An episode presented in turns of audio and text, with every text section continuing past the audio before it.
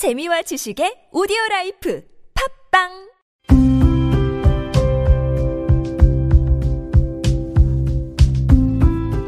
칼럼을 읽어드립니다.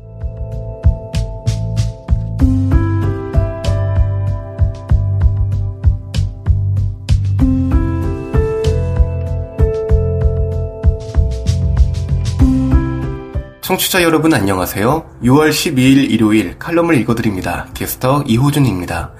칼럼을 읽어드립니다에서는 여러분과 같이 고민하고 장에게 최신 정보를 담은 글을 골라 전해드리고자 하는데요. 그럼 바로 오늘의 칼럼 만나보시죠.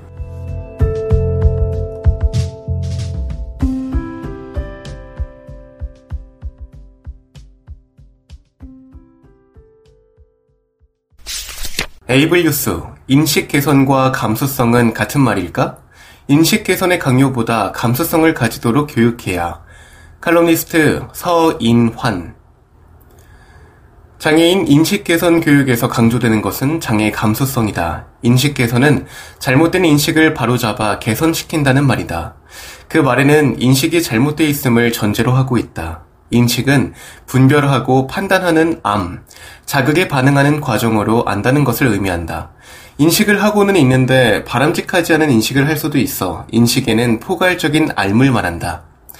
우리 사회는 장애인에 대해 바르게 이해하지 못하고 있고 고정관념, 선입견, 편견, 섣부른 일반화, 어감문화, 차별의식을 가지고 장애인을 대한다는 것이다. 이를 개선하기 위해 교육이 필요하다. 그렇다면 어떻게 하면 인식 개선 교육이 효과적일까? 장애인 인지와 감수성을 알기 위해 먼저 성인지 감수성에 대해 이야기해보자. 사법부에서 사건을 심리할 때 여성이 사회적 약자로서 가지는 불리함을 보완해야 한다는 취지로 여성의 증거 효력의 인정을 완화하는 것이다. 이를 자유심증주의라고 한다. 여기서 감수성이란 차별이 있음을 인지하는 것, 불균형 속에서 불리함을 잡아내는 것, 피해자 입장에서 사건을 바라보는 것을 의미한다. 이는 무죄 추정 원칙을 따르지 않고 증거를 증멸할 책임이 약자에게 있는 것이 아니고 정황상 사정을 따진다. 가해자가 사실을 부정하고 증거는 피해자의 진술 외에 없을 경우 피해자가 거짓말을 꾸몄다고 가해자가 주장하면 사실 판단하기가 어렵다. 무죄 추정을 부정하는 것이 아니고 성인지 감수성은 개별적 특수성을 고려한다는 것이다. 기억이 모호하다고 증거가 아닌 것이 아니고 사건 후에 피해로 나타나는 반응이나 변화, 주장의 구체성과 일관성, 사건 후에 주위 사람들에게 한 말까지 포함해서 정황적으로 판단한다. 2018년 4월 사법부는 성감수성 판례 역사 원년을 만들고 심리 원칙의 새로운 역사를 썼다. 하지만 장애 감수성 원칙 재판이라는 판례는 아직 없는 것 같다. 유영재 판사는 피해자 진술은 증거가 아니라는 오해, 이성이 아닌 감수성으로 판단한다는 오해를 주장하면서 피해자 다음에 사법 판단의 요구는 진실 발견을 방해하는 퇴행에 불과하다고 했다. 다음으로 성인지 예산제에서 감수성을 많이 언급한다. 정부 예산이 성별에 미치는 영향을 판단해서 불균형을 이루어 약자로서의 개선에 기여하지 못할 경우 이를 개선하기 위한 추가적 조치를 강구하는 것이다. 여기서 여성의 입장에서 바라보는 감수성을 인지라는 말로 표현하고 이에 대한 교육을 인지 교육이라고 한다. 여성의 용어 정의를 장애인의 설명에 인용하는 것은 성인지가 장애 문제보다 더 발전하고 있기 때문이다. 인식의 감수성을 포함해 인지라고 하고 있다. 옥스퍼드 사전에는 감수성을 사람들의 감정을 이해하는 능력이라고 했다. 남자 다음은 감수성보다는 고정관념을 강요하는 것이므로 다음은 멋이 아니라 감수성을 부정하는 것이다. 남자는 울지 않는다는 고정관념이 울고 싶은 남자의 감수성을 억압한다. 감수성은 동등한 입장에서 서로의 차이를 이해하고 공감하며 상호 존중함으로써 일상생활 속에서 불평등을 민감하게 인지하는 것이다. 감수성은 인식의 방식에서 바람직한 방향을 표현하는 말이지만 문제를 알아채고 해결하기 위해 행동하는 것까지 포함하는 개념이다. 감수성의 구성 요소는 감정이입, 개방성, 비폭력, 자기 성찰이다. 감정이입은 입장을 바꿔 느끼는 것이고, 개방성은 다양성을 인정하는 거다. 비폭력은 행위적 폭력만이 아니라 억압적 문화 등을 포함해 폭력으로 인식함으로써 폭력적 야만성에서 탈피한다는 의미다. 자기 성찰은 내면화된 차별주의와 위계화된 편견을 찾아 없애는 거다. 감수성을 높이는 방법으로 문화 간 의사소통을 촉진하는 방법을 사용하는데 이 요소에는 생각과 행동의 관례를 이해하는 문화인지 바람직한 행동을 위한 차이를 인정하는 능력을 말하는 감정이입, 자아 존중, 상호작용 참여, 판단 보류 등 문화 감수성, 상호 관계에서 적절하게 행동하는 능력을 말하는 문화 능동성 등이 있다. 이 감수성이 사회복지사들에 의해 인권 감수성이란 말로 바뀐다. 이들은 감수성이 복지의 근본이라고 말한다. 인권은 인권운동가들이 만든 말 같은데 복지사들이 자신들의 전문성과 도덕성 그리고 업무 확장을 위해서 먼저 사용하기 시작했다. 복지의 최종 목표가 인권 보장이라고 한다. 그러나 장애인들은 복지는 공적 서비스의 유통으로 이해하는 경우가 많다. 즉, 복지는 인권과 별개일 수 있고 복지 제도가 인권적이지 않을 수도 있다고 본다. 구혜영 교수는 한 칼럼에서 감수성의 트렌드는 차별 인식이며 최근에는 가족 구조에서 차별이 일어나는데 4인 가족을 정상으로 보는 제도가 그렇지 않은 가족 구조의 차별을 유발하고 있다고 말했다. 감수성은 차이 인식만이 아니라 권력 관계, 특수성을 포함해 인식해야 하며 소수자, 범죄, 4차 산업 등 다양한 문제의 감수성 교육이 체계적일 때 국민 인권 감수성이 높아진다고 했다. 1318 청소년 매너스쿨 교육 저자인 김재욱은 장애 감수성을 장애인의 처지를 민감하게 아는 것이라고 하면서 개념 있는 사람이 되자며 뒷다리에 장애가 있는 개를 뒷다리 파업이라고 한 방송을 지적했다. 올바른 인식은 호칭과 명칭에 대한 인식, 장애인에 대한 시선, 도와주고 배려하는 것이 아니고 지지해주고 인정해주는 거라며 장애 유형별 특성을 교재에서 소개하고 있다. 한국장애인개발원에서는 코코디디와 함께 알아보는 장애 감수성 8대 에티켓으로 함께하는 행복에 장애는 중요하지 않습니다. 장애인 보조견은 사람이 가는 곳이면 어디든 출입할 수 있습니다. 장애인에게 도움이 필요한지 먼저 물어봐 주세요. 느린 학습자를 위한 배려가 필요합니다. 장애인 화장실은 장애인이 우선적으로 사용할 수 있게 해주세요. 잘못된 표현 쓰지 않기와 말하기 전에 한 번 더 생각하고 행동하기, 장애는 틀림이 아닌 다름입니다 등을 선정했다. 일상생활에 필요한 계몽과 개념의 변화에 대한 내용들이다. 김도연 등은 장애 수용 태도와 장애 인식으로 구분하고 수용 태도는 인지적 요소, 장애 학생에게 대해서 어떻게 생각하는지, 정의적 요소, 장애 학생에 대해 어떻게 느끼는지, 행동적 요소, 장애 학생에 대해 어떻게 행동할 것인지를 나눠서 연구했다.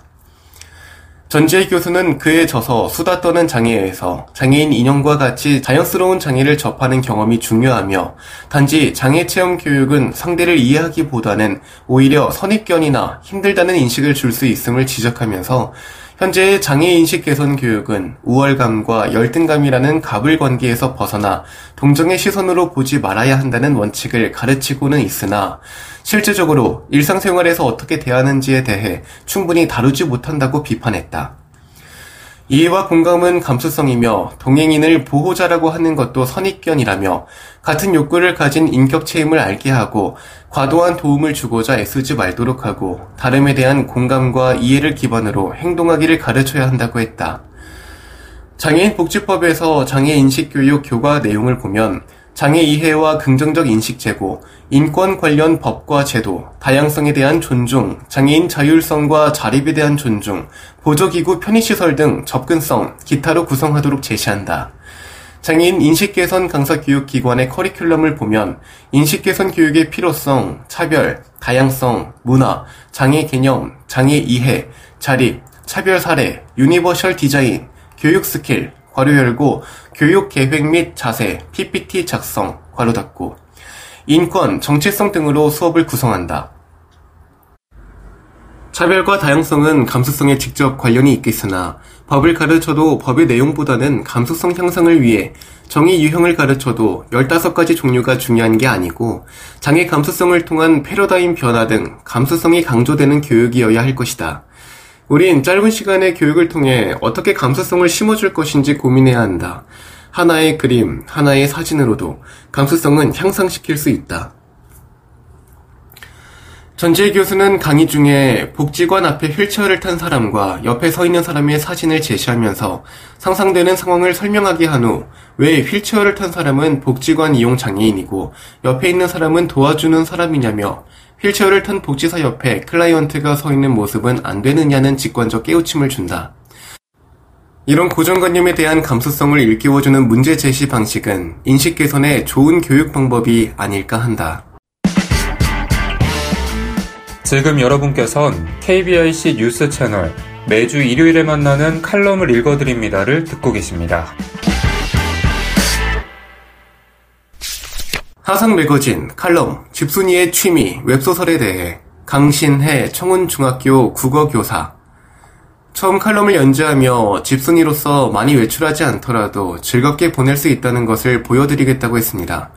그런데 돌이켜보니 지금까지 관련된 글을 많이 쓴 것 같지 않네요. 그래서 오늘 칼럼에서는 집순이로서 제가 즐기고 있는 취미 중 하나인 웹소설 관련 이야기를 해볼까 합니다. 시각장애인의 취미도 정한인처럼 매우 다양해서 뭐라고 단정 짓기 어렵습니다. 다만 어느 정도 경향성은 보이는데 활동적으로 움직여야 하는 취미들을 즐기는 분들이 상대적으로 적은 것 같긴 합니다. 제 주변을 보면 음악 관련된 취미를 가진 분들도 많고 영화나 드라마 감상이 취미인 분들도 계시고 독서를 즐기는 분들도 많습니다. 전 어릴 적부터 장르 소설 읽는 것을 좋아했습니다. 물론 순수 문학 쪽도 제 전공이 국어 교육인 만큼 소양을 쌓을 정도로 읽었고 좋은 작품들이 많지만 취미라고 할 만한 것은 역시 장르 소설 읽기였습니다. 그 중에서도 특히 판타지 소설을 즐겨 읽었습니다. 추리 소설도 좋아했고요. 2010년 들어오면서 장르 소설 작가들이 대거 웹소설로 진출하고 웹소설 시장이 규모가 나날이 커지면서 최근 장르 소설 독자들도 웹소설로 옮겨가는 추세입니다. 예전에는 넓은 마을이나 아이프리 같은 시각장애인 전자도서관에서 원하는 책이 올라올 때까지 마냥 기다려야만 했죠. 물론 최근 몇 년 사이 국립장애인 도서관에서 운영하는 국가 대체 자료 공유 시스템 드림이 생기고 기술의 발달로 여러 대체 자료 제작 기관에서 자료를 제작하는 속도도 엄청 빨라졌습니다. 그래도 전자책과 웹소설 시장이 발전하고 있는 것은 우리 시각장애인에게는 퍽 좋은 일이기도 합니다. 아직 대체 자료가 제작되지 않은 책을 읽고 싶다면 먼저 전자책 플랫폼에 검색을 해보면 되니까요.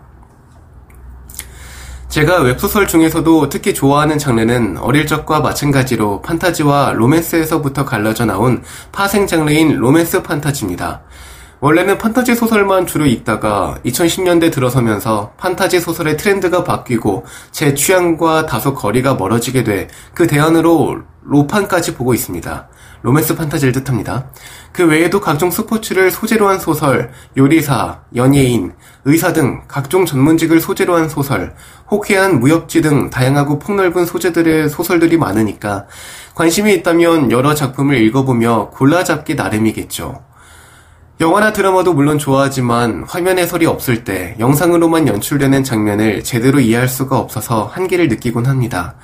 특히 영상미가 중시되는 영화가 심하고 드라마 중에서도 제가 좋아하는 것은 역시 스릴러나 메디컬 등 장르물인데 그런 류의 작품들은 화면 해설이 없는 경우 차후에 블로그 리뷰어 같은 것을 통해서 따로 복선 등을 찾아봐야 제대로 이해가 되는 경우도 있습니다. 반면 웹소설은 글로 돼 있으니 스크린 리더만 있다면 어디서든 제약 없이 볼 수 있습니다. 저뿐만 아니라 시각장애인들 사이에서는 장르 소설은 예전부터 인기가 많았죠. 왜 그럴까 생각을 해본 적이 있는데요. 대리 만족 때문이 아닐까 조심스레 추측해 봅니다. 정안인이 다양한 각종 영상 매체나 게임 등을 통해서 충족시키는 것이 더 다채로울 수 있겠으나 우리에겐 텍스트가 상상력을 더 자극하니까요. 예를 들어 웹소설 장르 중에 게임 판타지 소설이란 카테고리가 있습니다. 가상현실을 지원해주는 캡슐에 들어가거나 특수한 장치를 머리에 쓰는 것만으로도 현실의 신체적 제약과 관계없이 자유롭게 현실과 다르지 않은 게임 세상을 모험하는 이야기들이죠. 이런 소설에서 가상현실 장치는 상당히 고가로 설정되는 경우가 흔한데 다른 시각장애인과 우스개로 아무리 비싸더라도 그 안에서 눈만 뜰 수 있다면 빚을 내서라도 살 거라는 농담을 한 적이 있습니다. 실제로 테슬라의 CEO인 일론 머스크가 뇌의 전극을 연결해 비슷한 기술을 구현하려고 시도하기도 했죠. 제가 늙어 죽기 전에 과연 그런 기술이 상용화될 날이 올까요? 관심은 있지만 접근하기 어려워서 웹소설을 제대로 즐기지 못하는 분들을 위해 제가 이용하는 플랫폼을 소개할까 합니다. 저는 주로 리디, 괄호 열고, 구 리디북스, 괄호 닫고, 리디와 카카오 페이지, 네이버 시리즈를 이용하는 편입니다. 다른 플랫폼들도 이용은 해봤지만 접근이 제대로 되지 않는 경우가 많아서 지금은 잘 이용하지 않습니다. 가장 애용하고 있는 리디의 경우 스마트폰 앱 접근성이 정말 훌륭한 편입니다. 타 전자책 업체의 뷰어도 이용은 해봤습니다만 리디만큼 접근이 잘 되는 경우가 없었습니다. 리디 셀렉트라고 하는 정액제 도서 대여 서비스도 운영하고 있는데 경쟁사와 비교해 보유 도서량은 적지만 앱 이용이 상대적으로 훨씬 편해서 리디를 이용하는 편입니다. 특히 결제나 탐색을 할 때는 웹사이트를 편하게 이용할 수 있는 점도 장점이죠. 연재하는 웹소설의 경우에는 사이트에서 바로 센스 리더 같은 스크린 리더를 통해 접근이 되는 것도 편하고요. 카카오 페이지는 멀쩡한 웹소설을 이미지 뷰어, 즉 그림 파일로 캡처해서 보여주는 바람에 시각장애인 웹소설 독자들 사이에서 악명이 높았습니다. 하지만 최근 2년여 사이에 텍스트 뷰어를 도입하고 이 텍스트 뷰어를 채택하는 작가들이 늘어나면서 읽을 수 있는 소설이 늘고 있습니다. 특히 제가 좋아하는 로판 작품들이 카카오 페이지 독점 연재인 경우가 많아서 요즘 자주 이용하고 있습니다. 굳이 유료 결제를 하지 않더라도 소소하게 이벤트로 뿌리는 캐시가 많아서 인내심만 있다면 무료로 작품을 감상하기에도 무리가 없습니다. 규모가 크고 대중적으로도 웹소설 플랫폼 중에는 인지도가 가장 높은 만큼 작품 수가 많습니다. 다만 텍스트 뷰어가 도입됐다고 해도 여전히 결제라든가 여러 면에서 불편한 점이 남아 있어서 사용하려면 요령이 다소 필요합니다. 네이버 시리즈는 사용 빈도가 가장 낮은 편입니다. PC 뷰어로 책을 비교적 편하게 볼 수 있는 점은 좋지만 PC 뷰어와 같이 설치되는 액티브엑스 프로그램 때문에 컴퓨터가 느려져서 보고 나면 해당 프로그램을 삭제해줘야 한다는 것이 매우 귀찮습니다. 텍스트로 된 소설은 우리 시각장애인들이 즐기기에 적합한 취미임에는 분명합니다. 그러나 집에 앉아 소설을 볼 때마저 장애인에게는 높은 사회의 문턱을 느낄 때가 여전히 많다는 점은 씁쓸합니다. 위에 언급한 플랫폼들은 그나마 사용 가능하지만 제약이 있고 그 외의 플랫폼 중에는 아예 스크린 리더로는 내용을 확인할 수가 없거나 내용은 확인되는데 결제를 전맹 혼자 하기에 무리인 경우가 많죠. 용기를 내서 업체에 문의해도 제대로 된 답변이 돌아오지 않거나 저작권 때문에 힘들다는 등 틀에 박힌 답변들만 돌아올 뿐입니다. 두꺼운 점자책을 소포로 받아 읽어야 했던 시절에는 컴퓨터만 있다면 손쉽게 책을 내려받을 수 있는 시절을 거쳐서 이제는 출판사에서도 종이책뿐 아니라 전자책도 널리 출간하는 시대가 됐습니다. 아, 우리 시각장애인에게도 점차 나은 독서 환경이 마련되는 방향으로 발전했다고 생각합니다. 다만 기술의 발전 속도만큼 장애인 접근성의 발전 속도가 따라가고 있는지를 생각하면 안타까울 뿐입니다. 하다못해 글로만 돼 있어 시각장애인에게 비교적 열려있고 집에서 인터넷만 있다면 읽을 수 있는 웹소설만 해도 이런데 다른 분야는 오죽할까요? 우리 시각장애인도 소설 속 주인공처럼 세상을 훨훨 날면서 종횡무진으로 활동하진 못하더라도 언젠가 자유롭게 하고 싶은 일들을 할 수 있는 세상이 빨리 왔으면 좋겠습니다. 오히려 웹소설 속의 판타지 세상보다 멀게만 느껴지지만 우리가 모두 노력하고 조금씩이라도 발전하려고 애쓰다 보면 가능할 거라고 믿고 싶습니다.